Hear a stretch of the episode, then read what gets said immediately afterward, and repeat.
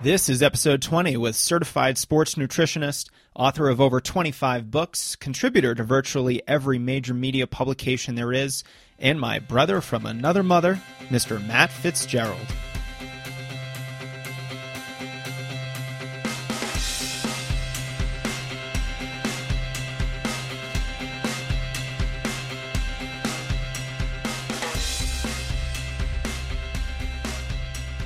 Welcome back to the show. I'm Jason Fitzgerald, the head coach of Strength Running, and we're talking about something a little different today how runners should eat.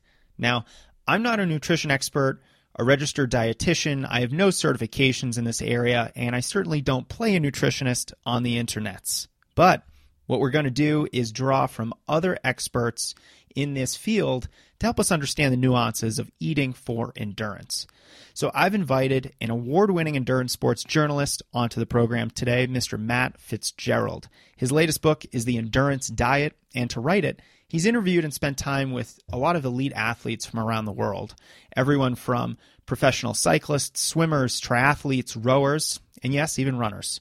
And he teased out the five core habits that they all share when it comes to their approach to nutrition how you can adopt those habits, and the science that surrounds this approach.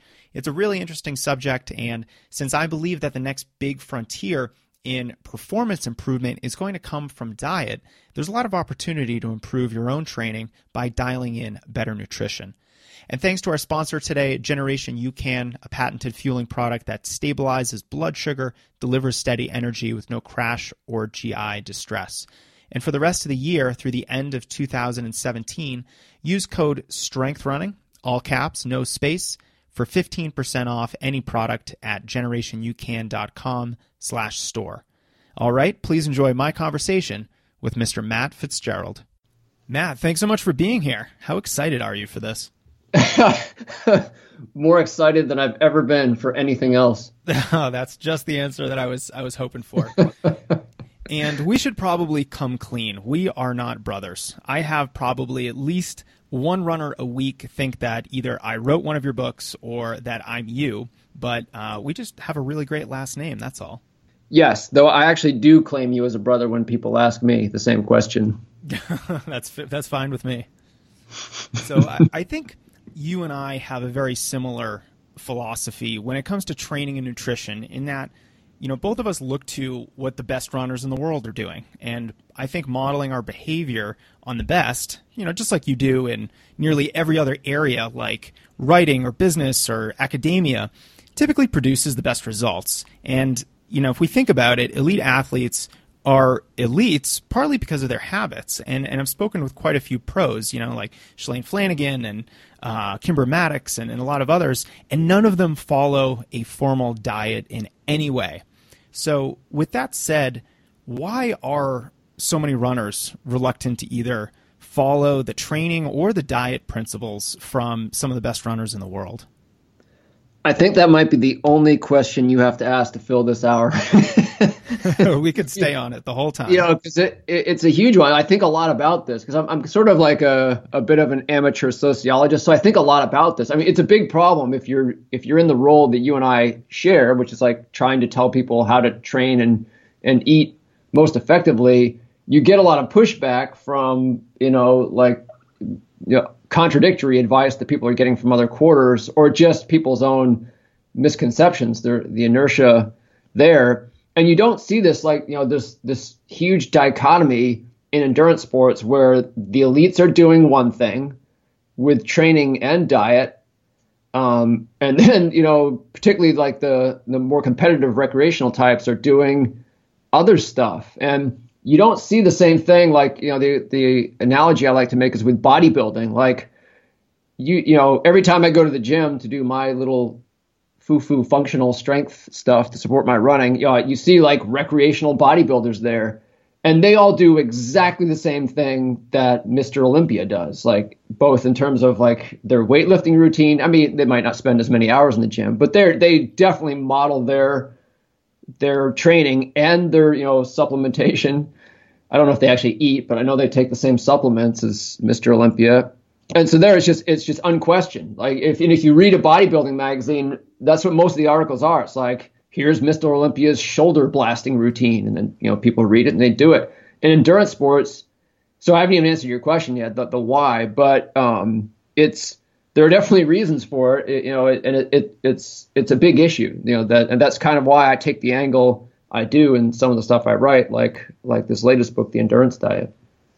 Yeah, it's such an interesting phenomenon because for for me, and you know, I have a lot of friends who are what I would call competitive runners. You know, they're they're not elite or professional by by any stretch of the imagination, but you know, we're talking guys who can run in the 220s, 230s, 240s for the marathon. So they're competitive, but you know they're they're obviously not uh, getting a Nike sponsorship. And they they all of us kind of look to the best runners in the world to see what kind of workouts they're doing, how they structure their training and their seasons and all their progressions, and also you know how they eat and and all those um, you know uh, the different facets to that. And it's always just boggled my mind because you know i think you know we look at the paleo diet or our high fat low carbohydrate and all these things are have been really popular in recent years but i don't see any pro runners adhering to these diets. I don't see any very good runners adhere to these diets. And so i'm just constantly baffled. Yeah I think you know part of it is I, think there you know because I have put some thought into this and, and, there's definitely more than one reason. Part of it, sad to say, is just how um, kind of how visual people are. That to make a very dangerous anal- uh, analogy, you know how like sometimes if um, if a college football player hits a girl um, and he gets like a two game suspension and then a tape comes out like a video and suddenly he's kicked off the team. It's like well it was the same incident, but a picture made all the difference. Um, to go back to the you know bodybuilding analogy, you know when when a person lifts a lot of weights and eats a lot of protein and takes the right supplements, he blows up. He just gets huge. But when a, a, a runner with the, the genes to be an elite goes through the process of of getting in shape, they don't look any different at the end of the process. and I think we are so we are so wired as humans to just we need to be slapped upside the head with evidence that something is so. Um, and so you know if you just if you you know could have have a if you could be a fly on the wall for the process of you know watching one of these athletes go from completely out of shape to you know Olympics shape, you would see wow this stuff really works. but in, in the when you if you just go by the visual, it's like well you know, the, he didn't get shredded, so uh, so maybe the paleo diet's best. Yeah, and the r- running does have that disadvantage, I think, because you know I just look at my own running. It doesn't matter if I'm in the best shape of my life or the worst shape of my life. I look pretty much the same, and you know, it, it, doesn't make any difference between, you know, with my family and friends. They have no idea if I'm running 90 miles a week or 20 miles a week because there's no physical changes. And I right. think we need to see those to be able to kind of judge uh, how effective something is. Um, right. Now, look, on the flip side to this whole argument, don't we also have to recognize that our elites are elites mostly because of their genetics and because they are quite literally genetic freaks of nature. They can perform physically in ways that us normal runners can only dream about. So, is following their their training or nutrition habits misguided in some way because they're essentially not like us? Yeah, I get I get that a lot. Um, and again, I have never heard anyone suggest anything like that with respect to bodybuilding.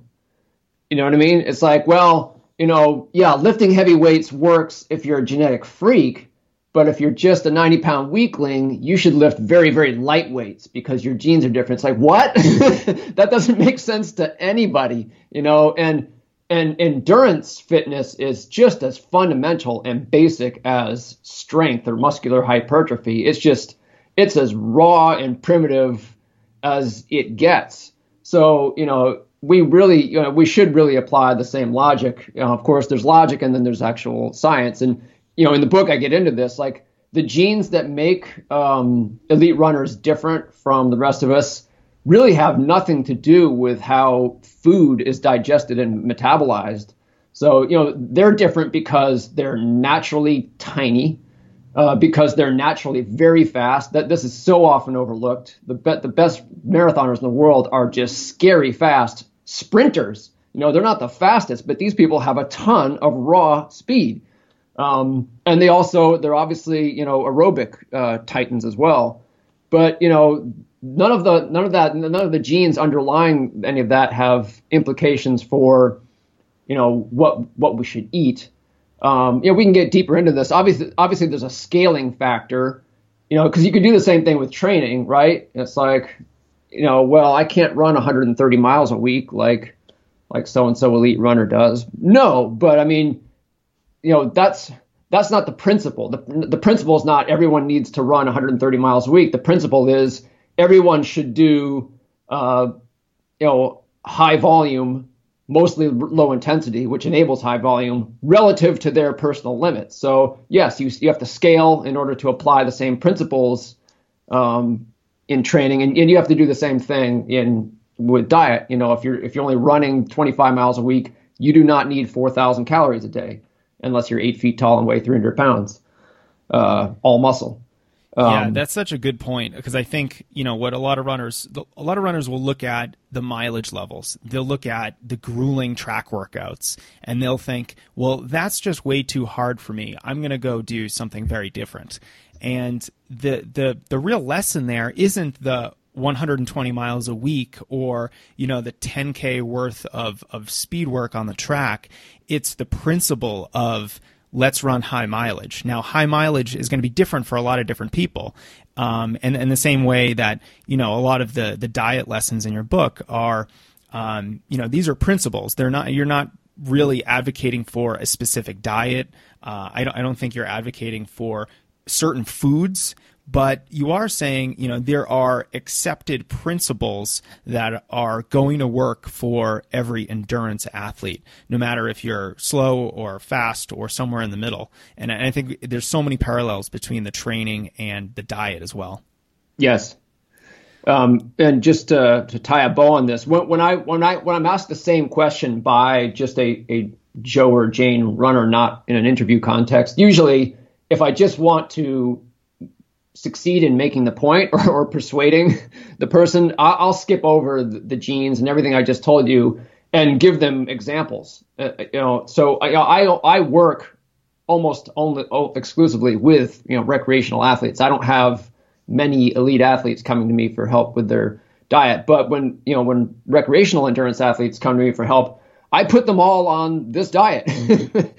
and the results are terrific consistently. Um, so there are, you know, and there are there are those, you know, special cases, you, you know, the the testimonials that you trot out, you know, to to demonstrate the results. And sometimes I'll just cite those examples. It's like, you know, this woman, you know, lost 200 pounds by training and eating like elites do. so it's incredible. Go. Do you ha- do you have any specific examples that you could share with us? Yeah, well, the the, the one my, my recent go-to example is a woman named uh, Sue Reynolds. Just because, again, you know, there's such a thing as outliers, but you know, I prefer to think of these as you know just kind of you know extreme cases that make the broader point. And so Sue was a woman who was a non-athlete, mostly sedentary and and overweight throughout most of her adulthood, and she just got to a point in her uh, late 50s actually you know, by then it's just it's kind of it's all said and done by that point. You know, if, if you haven't lost weight and kept it off, you're never going to. But just something kind of snapped in her one day, and she decided, you know, I'm I'm because she had gone on a million diets, had lost weight. You know, losing weight's the easy part. It's keeping it off that most people that trips up most people. But so this time she she just she just kind of knew I'm I'm going to see it through this time. So she started off the way she usually had, just by you know uh, severe calorie restriction uh, not really relying on exercise at, at, all initially. But then, you know, when she just when you know because and she knew she could lose the weight because she'd done it before. But when it came to that next phase where she had to step beyond where she'd ever succeeded in going before and and keep it off, then she started to exercise. And you know, she was still so heavy she could only walk at first. And you know, I'm sure you've talked to people who've had this kind of experience, the, the, the magic of the first finish line. You know, she was able to walk a 5K eventually and she was just hooked and she wanted to be able to run a 5K. So she started running. Uh, from running, she got into triathlon, um, and now she's she's in her uh, uh, early 60s, and she she has lost 200 pounds. She she went from 335 to 135, and now she's a world championships qualifying age group triathlete. Um, wow.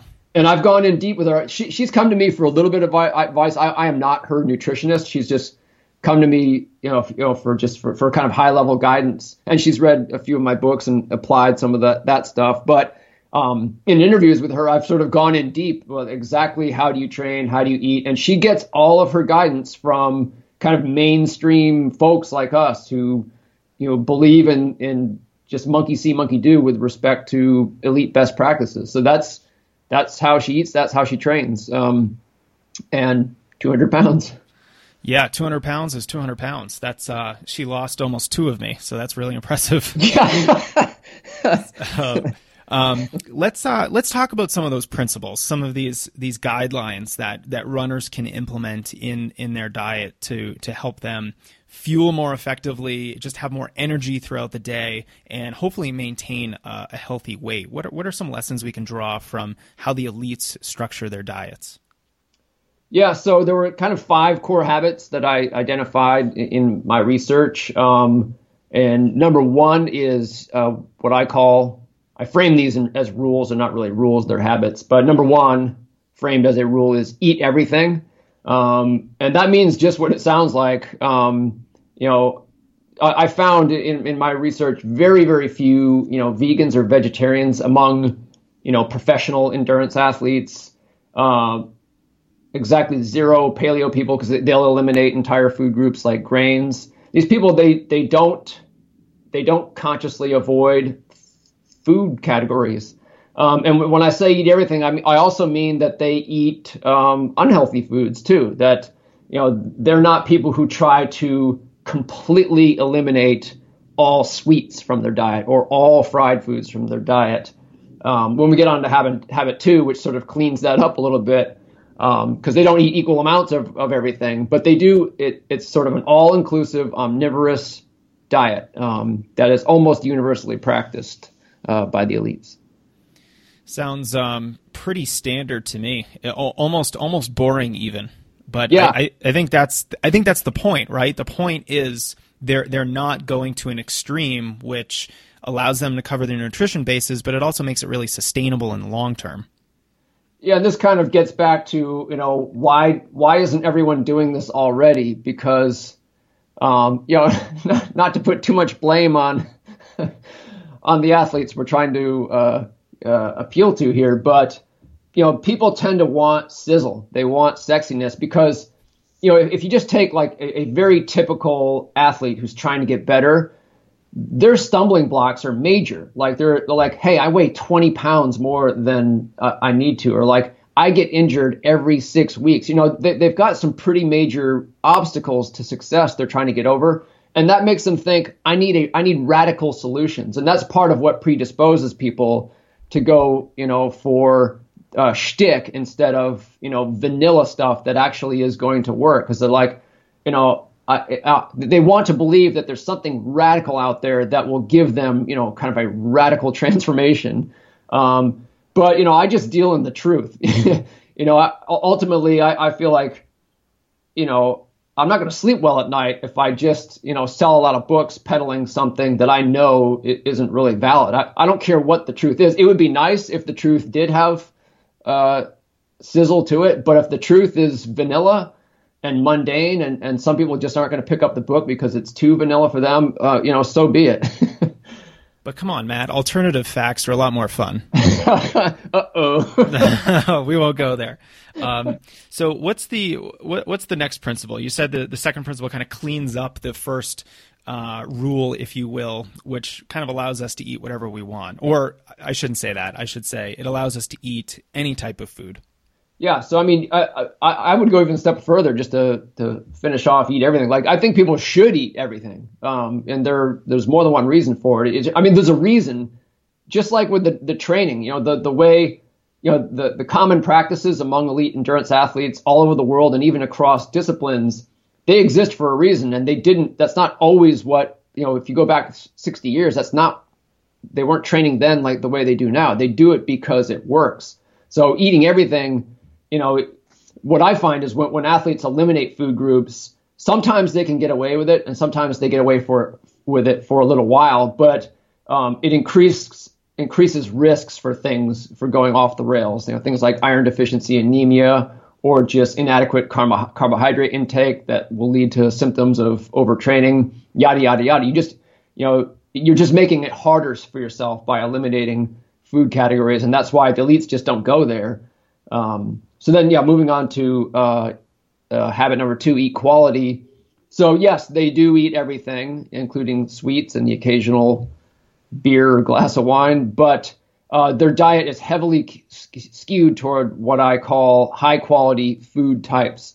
And the, the, the concept of diet quality is, um, it's critical. It, it's, it's just not, you don't hear it in the popular discourse on diet much at all. Scientists, nutrition scientists deal with it all the time. And because again, you've got, um, you've got, uh, you've got some shtick involved where, you know, there are lots of efforts made in, in popular diets um, to to find some quality or some characteristic, I should say, um, that all good foods have in common, and maybe another characteristic that all bad foods have in common. So you want like a theory of what you should eat and what you shouldn't. So just to go back to the paleo diet, the theory is if it's old, it's good, and if it's new, it's bad.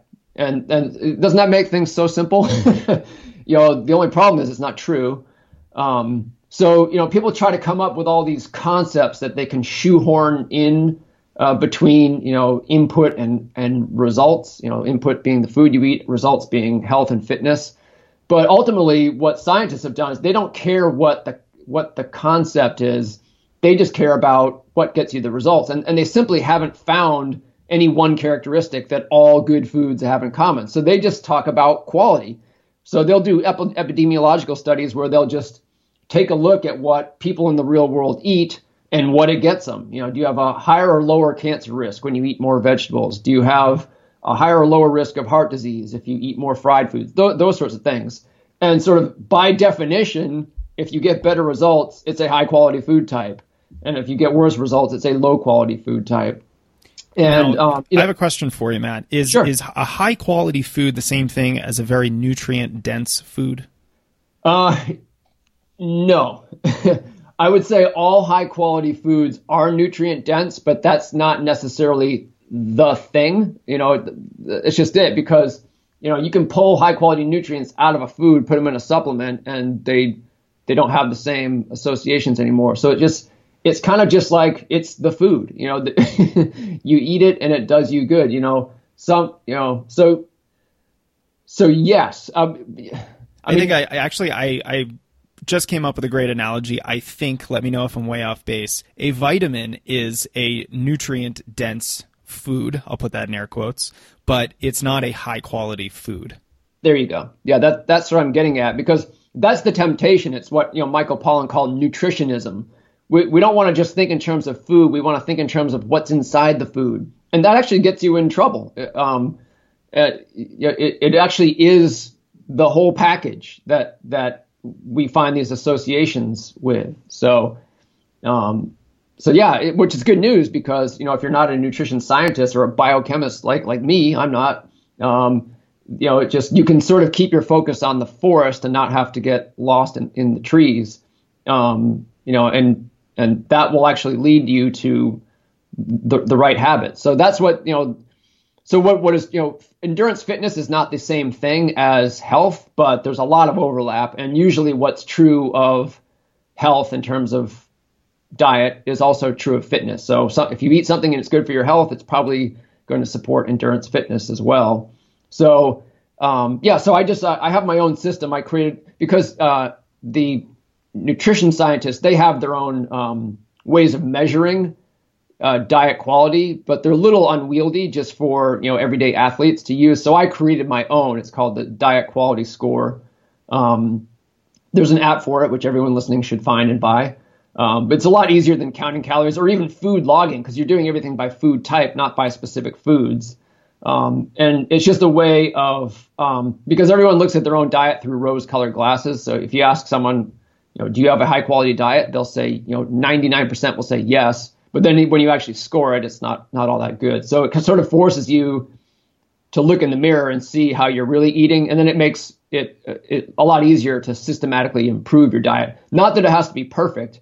I, I didn't find you know any endurance uh, elite endurance athletes in my research who had you know a perfect diet quality score every day, but there is sort of such such a thing as good enough to get the results uh, you seek, and um, so so that's critical. Um, and there's you know I order these things in the in the way I do for a reason. So there's a reason diet quality. I talk about that before I talk about macronutrients because you know it's it's more important. You know if you eat everything and you skew your diet heavily toward the highest quality foods, there's very little else you you have to to worry about. Though we will talk about three other things you have to worry about. Yeah, that's a that's a great point. I remember interviewing Nancy Clark a while back, and um, you know we were talking about calorie counting, and she said that you don't need to count calories. The body is the perfect calorie counter. Once you have enough, it will tell you that it's full. And as long as you're eating high quality foods, then that feedback mechanism is really all you need. And it's the simplest, it's the easiest, and it gets you the best results.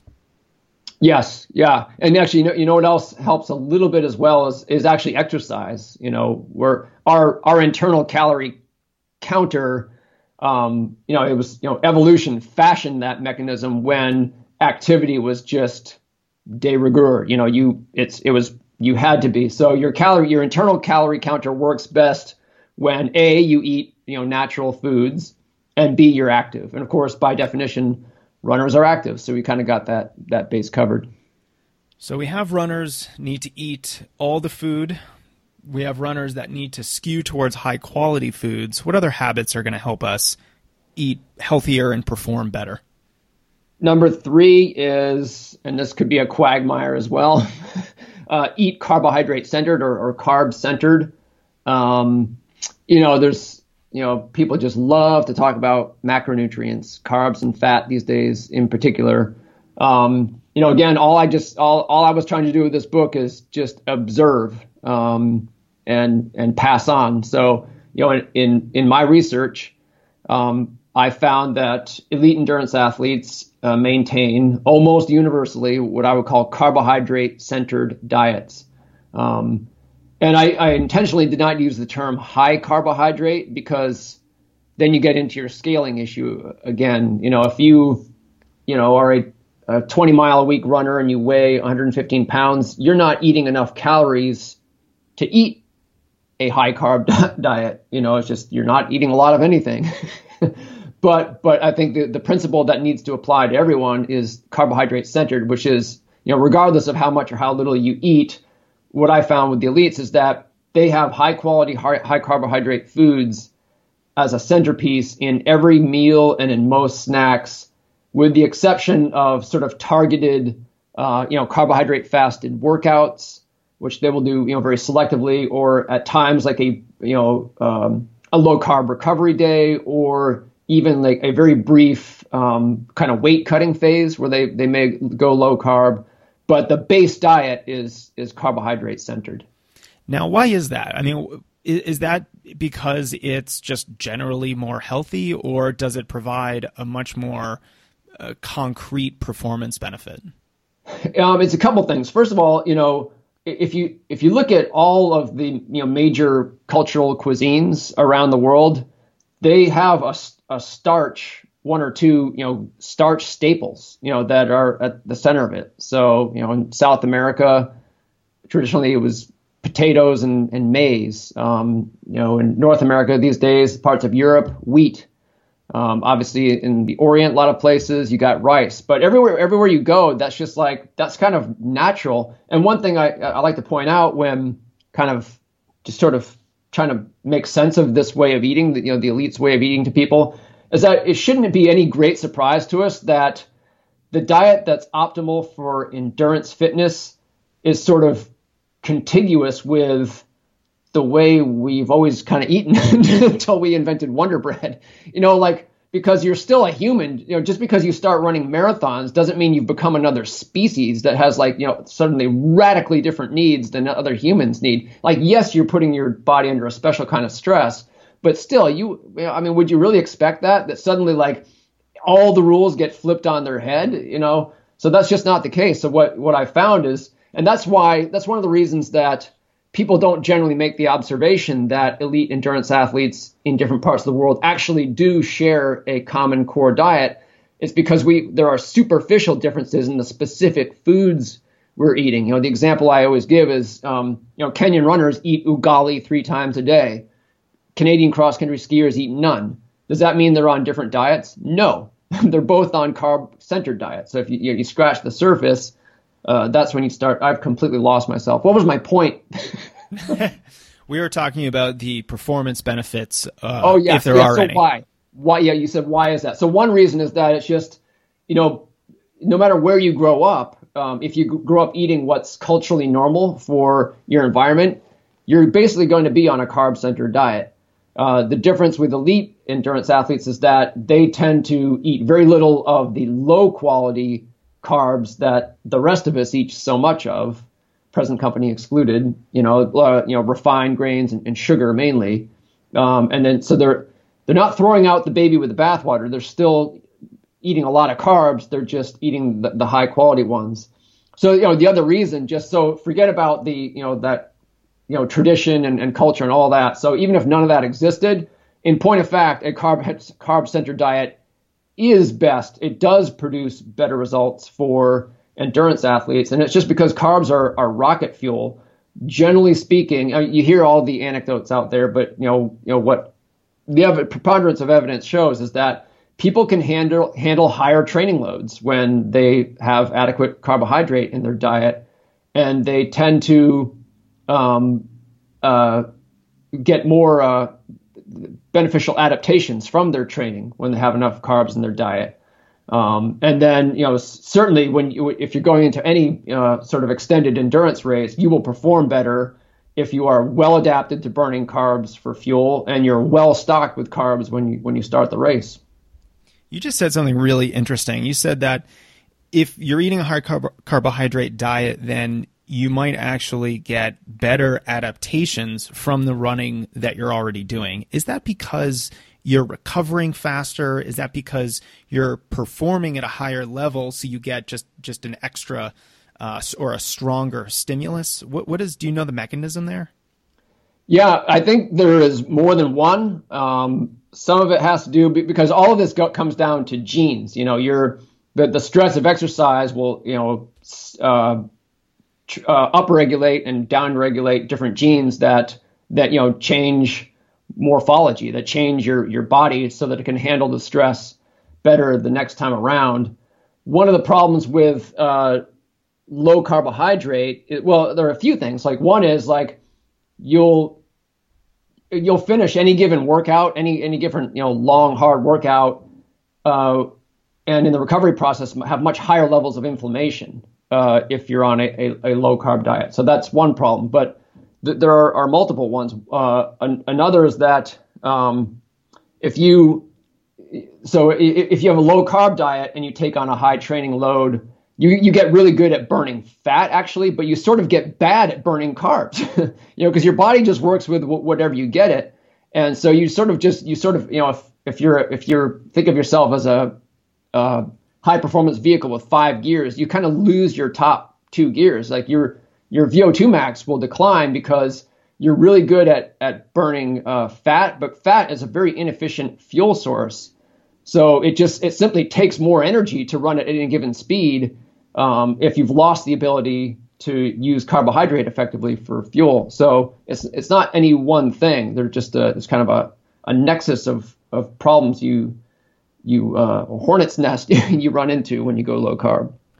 It's really interesting. Um, now, I'm curious. You've talked a lot about the uh, the the principles that are present among all these elite runners and how they eat and and how there's you know this general uniformity uh, among their all their diets. But when you were researching this book, did you come across anything that was surprising? Did any of the pros that you interviewed have more of a different or an odd approach to their nutrition? You, you still do find, uh, you know, the occasional athlete, even 15, 20 years ago, this was a lot more common, but you still find, you know, the Bill Rodgers types who are just living off Froot Loops and stuff.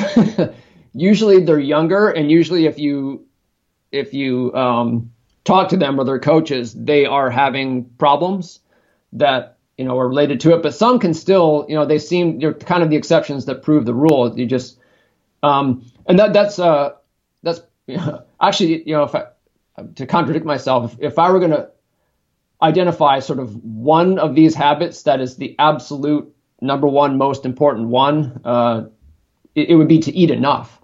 Because that's what that's the thing that allows some people to get away with the with a Froot Loops diet is that at least they're getting enough calories to just you know survive the onslaught of of high level training. But I did uh, I did find uh, some of those athletes, uh, but they tend to you know from what I saw not they're younger, which suggests that either they learn the hard way to uh, trade Froot Loops for kale, or they they don't stay in the sport at the elite level that long. But still, they do exist. Yeah. Now, is that is that habit number four, which is which is eat enough food? Yeah, exactly right. Um, because so, I, I, know that's an important one because I, I, get a lot of runners who want to combine training for a hard race, you know, like say their first marathon or they're trying to get a Boston qualifying time, and they also want to diet at the same time and they want to cut their calories and, and their energy intake in addition to doing all this hard training. And, and I always say, let's do the weight loss first. Let's do, you know, a short weight loss cycle, get your, get your weight down a little bit if you need to. And then we can focus on the, on the training if, if you want to structure it that way. But let's not, let's not start cutting out calories when, when you need them the most. Yeah, um, because you know this. Here's an example where um, you know being a, an endurance athlete is very different from being a, a, mere citizen. so, because you know the problem in in our society and societies like ours is that most of us are overeating, and so we tend to think of that as the problem, and you know. And as uh, undereating is not a problem. Under undereating is actually the solution to being to being overweight. But for an, an endurance athlete, actually, you don't want to do either. You don't want to overeat, under or undereat. But if you're going to err in either direction, as an endurance athlete, you actually want to overeat because what happens if, as long as you, you train, what happens if you overeat? Well, you have plenty of fuel for your workouts, so that's not a problem. You have plenty of fuel for recovery and adaptation, so that's not a problem. Um, you have f- plenty of fuel to sort of you know help your you know bones, joints, muscles, whatever uh, you know s- stay solid and, and not break down. Not that not that this would guarantee you don't get injured, but so the, the problem is that you'll just show up at the finish line above your optimal racing weight. That's the problem with overeating, and, and that, that is a problem. But if you undereat, your workouts are a disaster, your recovery goes down the toilet, you're much more likely to get injured, and you never even make it to the start line. so, so the consequences of undereating are much greater for, for an endurance athlete. Again, you know, you want to thread the needle um, and and have it uh, have it both ways. But that's just sort of you know just a a little little bit of perspective for people who are just used to thinking like dieters think. Yeah, dieters and endurance athletes might as well be two entirely different species. I think their their needs are very different, uh, their goals are very different, and when you start combining the two approaches, it just you know you, you essentially accomplish neither. Yeah, it, it never works out well, and you know examples abound. All right. So what do we have? We have one more, one more habit to go over. Eat individually. So, um, you know, obviously we're taking a hard right turn here in a way because the first four habits are kind of one size fits all. Um, they establish a you know a universal framework that all you know for diet that all of us need to operate within in order to get optimal results. But obviously, you know, no two human beings, no two endurance athletes are exactly the same, you know, genetically, metabolically, uh, just in terms of their their history. Um, you know, as as athletes, um, you know, their circumstances are different. You, you know, this coaching people, just you you can't you can't give people cookie cutter programs and expect people to you know you know excel equally uh, on them. So, and it's the same with diet. Um, and this is what, you know, one thing I found with elite endurance athletes, I guess, you know, earlier you asked, was there anything surprising? You know, it surprised me just how tuned into their bodies. A lot of these athletes are, and that may sound like a platitude, but I really mean it. like these people are tuned in, and that's one of the reasons they eat enough that they do thread that needle is because they're not they're not counting calories by and large. Um, they're just they they know when to put the fork down.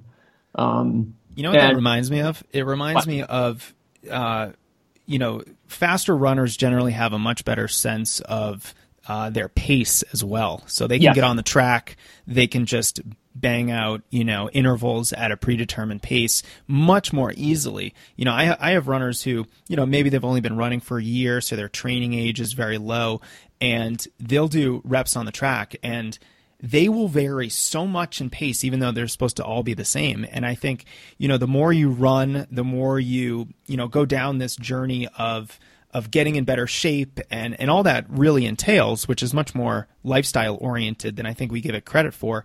Um, you know, you get to know how your body, um, let me put that a different way. You get to better read the signals that your body is giving you, whether that's pacing on a run or how hungry you are, or even what type of food your body's craving at a certain time. Yep.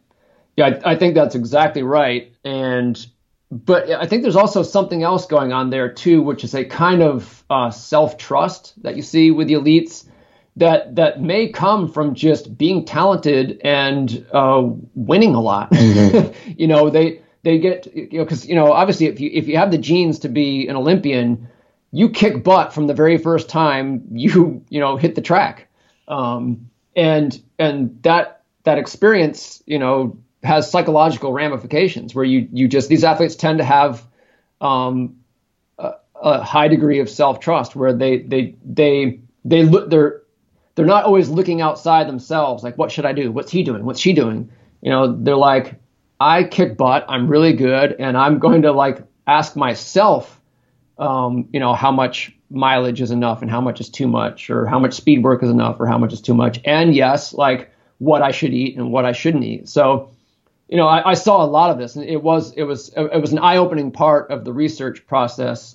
You would see like some weird stuff that some of these athletes would do. Again, you know, they're they're doing all the universals, eat everything, eat quality, all that, but they they also have idiosyncrasies. You know, I, I there was um uh, one Tour de France cyclist whose diet uh, uh, he gave me like a just a 24-hour diet recall. And there was he he didn't eat any meat or fish. And I, so i asked him about that. I'm like are you a vegetarian? And he said no i eat meat every other day. Interesting. Yeah and he's like you know what i found is like when i eat more than that i gain weight. But if i eat less than that i lose power. And you know i thought that may or may not be true but he believes it you know it's true to his experience and you know he he was a Tour de France cyclist, and, and, so you can't argue with, with the results. So there are kind of a lot of examples of, of, of that where just these these athletes are always always connecting cause and effect, and, and if anything goes wrong, they leave no stone unturned. And, and sometimes they'll come up with you know, slightly harebrained theories or even like kind of superstitious little things that they do. Um, but even that, you know, there's the, the, whole placebo effect or whatever. But anyway, the, the, the general point is they pay attention and they and that that's the thing like you can't just like read my book and start practicing the first four habits and necessarily solve every every problem or just or just you know it's a it's a you know a done deal it's it's a finished project it's sort of you know for everyone it should be the beginning of a journey you've done you know you know most of the heavy lifting if you if you you know adopt the first four habits but still just as you can with your training. You know, you can um, just keep learning and refining and finding like little ways to keep doing things more efficiently, more effectively.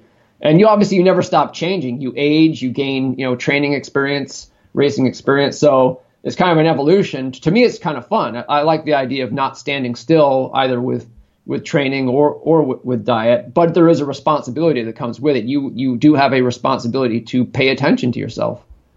Yeah, it's like the same reason why I tell all every runner to keep a training log because if something does go wrong or if something goes really right, you should be able to look back on what you've done in the last several months to see, you know, was it was there you know a single event that contributed to you know whatever failure you're experiencing, or uh, was it, is it a series of poor decisions? You know, because training errors are usually the the number one cause for running injuries, for example. And I think if someone is you know dealing with diet related issues and keeping a food log might be a really beneficial activity for them to do just so they can get a sense of patterns and uh, you know long term trends if they were to do that for a couple weeks uh, I think I think it might be very illuminating yes and, and at the very least uh, troubleshoot you know so you know if you don't want to look a gift horse in the mouth or you know, if you're an ain't broke it ain't broke don't fix it type, that that's fine. But at, at the very least, when you have a setback,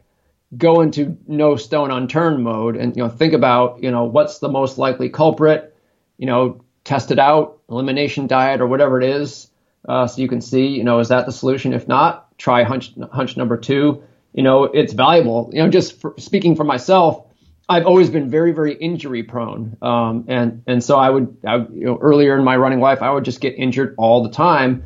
And because I wasn't about to quit running you know I had to start to figure out ways to stay healthy. And and you know the things that I found that worked for me weren't necessarily things that doctors told me to do or that a bunch of other people were doing. So some of the stuff I do with with my training my overall approach to running now to stay healthy are just it's my own recipe. But guess what? You know I I am healthier now. And so it, it was well worth the effort to just kind of go on that that you know individual journey of troubleshooting. Yeah, learn, learning more about your body and how you respond to any kind of physical stress is never a bad thing to, to do. You know, undertaking that kind of of a you know fact finding mission, if you will, is is I don't think ever going to be a, a, poor decision on your part. Having more information, more knowledge about how you individually respond to training stresses or individual diets or, or anything like that, uh, I, think can yield a lot of really beneficial um, progress for yourself. Now, Matt, let's um, you know, it, I, I think we've talked a lot about you know the diets of elite runners and what we can learn from that. But you didn't just include that type of information in your book. You really reviewed a lot of the latest studies on diet and fueling for performance. Can you walk us through some of the conclusions of that research that you found? Yeah. So um, just to take a step back, you know, there's one of the problems with uh, one of the reasons there's so much confusion about how to eat uh, for endurance fitness out there is because it's possible to use pseudoscience to promote any kind of crazy way of eating. And that's the reason I took the approach I did with my book is said, you know, let's bracket science for a second and take a different approach to this. Uh, you know, just more of a you know like a best practices approach or a real world approach. It's like let's just let's just do what seems to be most successful in the real world. This does not mean that I don't believe in science. And ultimately, you know, science just has a higher standard of proof. You know, if you see a pattern in the real world, well, that's great. And that may be enough for you as an athlete. You know, if you're not a scientist, you don't want to just wait until there's proof necessarily to start doing something that might be effective but still, you know, science is, is very valuable. So, uh, as you suggested, there's a there's a good measure of both, uh, uh, you know, the, of the real world stuff and the science in the book. Um, in terms of like you know new stuff that that uh, you know could be a valuable uh, could could be a valuable value to people listening. Um, I referred to it earlier. Some of the um, selective carbohydrate restriction stuff um, is it's not stuff that I myself was doing as recently as just you know a few years ago.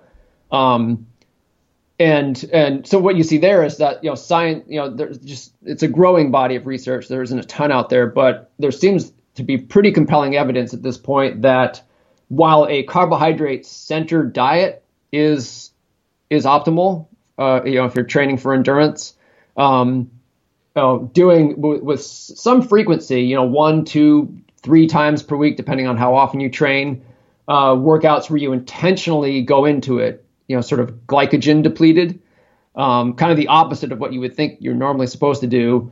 Um, it's a little bit like it's like a nutritional parallel to altitude training, where you you don't go to high altitude because you can run faster. You go to high altitude because it's harder to run fast, and and putting that different kind of stress on your body stimulates adaptations that wouldn't occur at sea level. Seems to do the same thing when you do either a, a long, uh, low intensity workout or, or short, high intensity workout, interval type workout in that glycogen de- depleted state. Um, the mistake is, you know, you'll, you'll get, you know, the ideologues who are like, that means, you know, it should be all low carb all the time. No, it doesn't.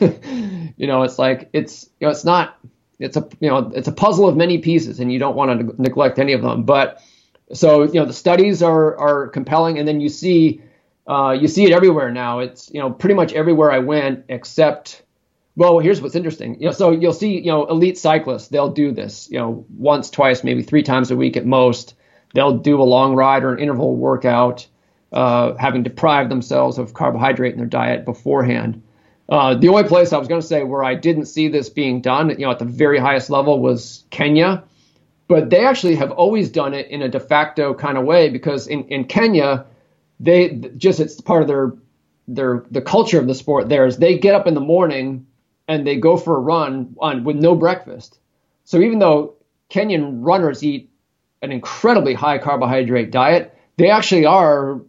They do one one run every single day that's sort of uh, you know carbohydrate restricted, and then they just guzzle carbs the rest of the day. And you know, so their second run is you know um, carb fueled, and their third, if they do one, is is also. So that's something that I you know I do it now, and and I recommend it's it's good for uh, for everyone.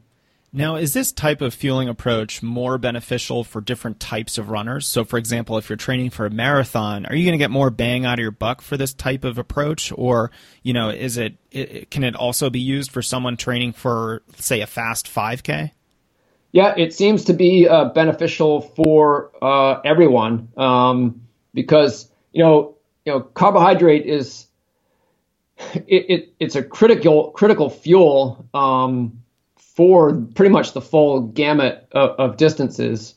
Um, and but kind of in, in, different ways. So the you know the shorter you go, you know if you're if you're a miler, you're burning all carbs in, in that race.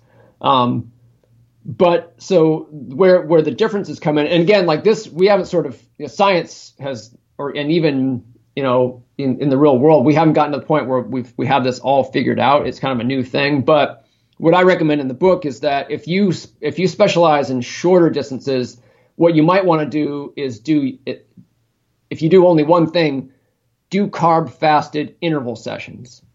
Um, and if you're you know a, an ultra distance racer, maybe if you do only one thing, do carb fasted, you know, long runs. Um, but you know, it remains to be seen. Well, maybe a mix of both is the best. Definitely, uh, you know, I see that and some of the, the elite runners out there, they will do a little bit of both. Um, but th- that, that just there's some common sense to that. You know, if you're a short race specialist, do the carb fasted interval workouts. Long distance, do the carb fasted long runs, and and maybe a mix of both. My I myself, just because I I only care so much at this point about my own performance, but I I don't like the idea of doing carb fasted intervals, so I only do carb fasted uh, long runs but it's been it's pretty it's pretty eye opening. Like I've gone as far as 29 miles without having had a gram of carbohydrate since dinner the day before, um, with no problems. Very so it's interesting. Kind of cool. It, yeah. it does it does sound very much just like the principle of training specificity. You know, shorter distance specialists should, you know, put a little bit more stress on their shorter distance, faster workouts you know by doing it in a slightly carb depleted state. Whereas you know marathoners ultra marathoners maybe want to do that for their long runs. But you know just like anything it's probably not an either or black or white type of scenario. It's more let's do both but the shorter distance runners need to just focus a little bit more on you know, those those faster interval workouts without any carbohydrate where you know the the longer distance runners should focus a little bit more on those long runs. But you know the point that, that people should understand is they, they should not confuse this with the the whole like high fat low carb movement because the the benefits of doing this the the selective carb fasted workouts has nothing to do with improving your fat burning ability nothing at all it's you know all you're doing is so what we talked uh, earlier about some of the uh, the triggers to upregulate genes that stimulate adaptations that make you fitter. Well, one of the main triggers is glycogen depletion. So by finishing a workout or you know by doing the latter stages of a workout in a you know, glycogen depleted state, that's a powerful stimulus for favorable genetic adaptation. So it stands to reason that actually starting a workout occasionally in that state so that you spend more time struggling through that uh, added stress will just give you a little little bit of a, a boost, you know, not unlike the you know the, the altitude thing. But the thing to understand is it's precisely because that's more stressful that it's beneficial. So you don't want to do that all the time. That that should not be the norm for you. It's something it's like seasoning for your training. Yeah, I like that. And and I think that's a trap that a lot of runners fall into is they find out about something that is helpful, so then they they then want to do it all the time. This is know? the key. The key. yeah, it's the secret. It's the trick. But there are no secrets or no tricks. There's just principles that we can follow. And I think, you know, your your altitude analogy at least for me, that really resonated with me because you know it, it, just makes a lot of sense. You know, elite runners go to altitude to train to get a specific stimulus that will help them in their racing, but they're not always up at eight thousand feet or seven thousand feet because they do need to get in some some workouts and some training at their quote normal sea level paces. And I think that's the same thing when it comes to training in a carb depleted state, or you know, if, if another example is if you're doing a long run uh, and you're training for a marathon, you know, let's do some goal marathon pace running at the end of that long run. Why? Because it's harder. You're already in a pre-fatigue state. You're already in a slightly uh, carb restricted uh, uh, state as well because it's the end of a of a very long run. And you know that doesn't necessarily mean we're going to do a fast finish long run every seven days or every week you know you, you, need to be a little bit more strategic with things but you know the idea is we're going to do a little bit of these stressful things in a, in a strategic way to help with you know these runners' adaptations, uh, kind of on a, on a long term basis. Or if you're Alberto Salazar, you throw a weighted backpack on someone for a long run. Has he done that? My goodness. Yeah. That's a new one for me. Yeah, um, I remember Kara Goucher telling me about that. I don't know if he still does it, but yeah. goodness. That's I mean, same principle, right? You just you know, now you're fat. Go do your long right. Let's make it really hard. Um, let's let's switch gears a little bit. I, I have I have an interesting question to to close things out. Um, let's speak a little bit more generally. Is you know we've talked a lot about eating and fueling for performance, but let, is general health, you know, let's say for longevity and fueling for performance, are, are those two things mutually exclusive, or or can they coexist? Yeah, um, you know, if you talk to you know five different quote unquote experts, you would you would get different answers. My take is that um, you know endurance fitness overlaps ninety percent with overall health, and it's part of you know it's part of has to do with how I define health. I think that how fast you can run a marathon is a really good definition of health because I mean, what is health? It, to me, like one way to look at it is like how far away from you how how away are you uh, how far away are you from being dead? Well if you can do a lot with to me like the more functionally you can do with your body the healthy you are.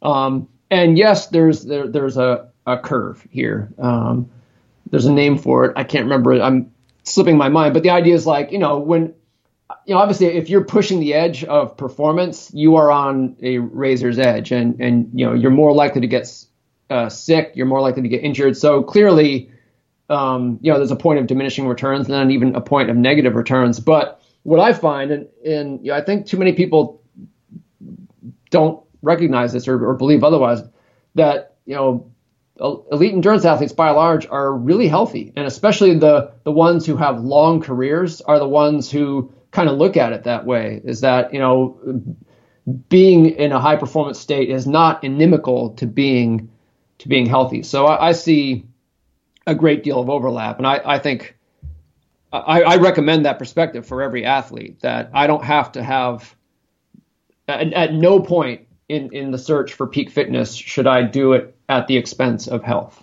I think you can have both. Yeah, it's almost it's almost annoying how much we agree with each other, Matt. But I think I, what what I've always said is that health comes before fitness, and you know, of course they're related, but you know, you can't be in great shape if you're unhealthy. You know, if you're 100 pounds overweight, you're not going to have a high level of fitness. So, you know, you have to prioritize on the health first and get that right um, because, because that's super important. Yeah, but again, you know, there are others out there and people who, you know, know more science than I do who, who disagree. They they they kind of beat the the fit but unhealthy drum. Um, and but I just think that there, that's mostly illusion. That like you know, if you start to go off the rails with your health, like yes, you can continue to perform at a high level for a certain amount of time, but then you know there's going to be a canary in the in the coal mine. So it, that's mostly illusory. So yes, you you and I do agree on this point don't you think that's like that disagreement there is is because of that extra 10%. You know, when you said there's 90% overlap, the extra 10% is when we get into running 140 miles a week. You yeah. Know, 100 running is great for you, but like you said, there's a point of negative returns and maybe 140, 150 miles a week uh, for the elite runner is starting to get unhealthy. You know, like you said, yeah. your immune system is going to start being depressed. Um, you know, you're at much higher risk of injury. Uh, you know, the, the, body, I don't think, for me personally, this is just my opinion, I don't think the body is really built for 150 miles of competitive training every single week. I think that's that's the extreme that I think a lot of people think about when they think, "Oh, running isn't healthy," but in fact, it's it's just the extreme of it. Just like the extreme of anything, any healthy behavior can be taken to an extreme. Yeah. Yeah, I, I tell non-runners all the time uh, r- training for a marathon is good for you. It's running the marathon that's bad for you. oh, that's a great point. That's a great way to think about it, actually. All right. Thanks a lot, Matt. This was a lot of fun for me. I'm always excited to chat with you, and you have such a balanced approach to running and nutrition that, that has always resonated with me very strongly, and uh, really enjoy all your books. So thanks for being able to consistently write one or two every single year. I hope you uh, you continue that because uh, they're they're usually up on my bookshelf. I have no plans to stop, Jason. Wonderful, wonderful. So thanks again for being here. Really appreciate it. Thank you. And there we have it. I hope you enjoyed my chat with Matt and took away a few new ideas on how you can improve your nutrition to recover faster and better fuel your workouts. Thanks again to our sponsor, Generation UCAN, a fueling product that has a patented cooking process for cornstarch. Why is that important? Well, it creates a starch that has no sugar, and it works very differently from anything else on the market. Their super starch, as they call it. It won't cause any stomach or GI distress, and it won't cause a crash when you're out there on a long run or competing in a race. It's a more complex carbohydrate, so you don't have those Cookie Monster cravings after your next big workout. I've been using both their regular powder mix and also the mix with added protein with great results in my own workouts and long runs. It does mix a little thick, but you know, considering how well it works, that's fine with me. Check out their tropical orange flavor for my personal favorite flavor. And Generation UCAN is also doing something really special for you guys. Use code STRENGTHRUNNING, all caps with no space, for 15% off any product at generationucan.com slash store. And the really cool thing here is that for anybody using the code this week, the week of March 20th, they'll send you a signed photo of Dathan Ritzenhein, our previous guest from episode 19. Great stuff for you running nerds. So enjoy the product, enjoy the discount, and I hope you're one of the lucky runners to get an autographed photo of Ritz this week. And finally, before you go, I haven't asked in quite a while, so here's my shameless ask. If you enjoy this podcast, I would absolutely love and very much appreciate an honest review on iTunes. This show is mostly a labor of love, and if I see reviews, I know to keep making more episodes. Thanks again for listening, guys. Until next time.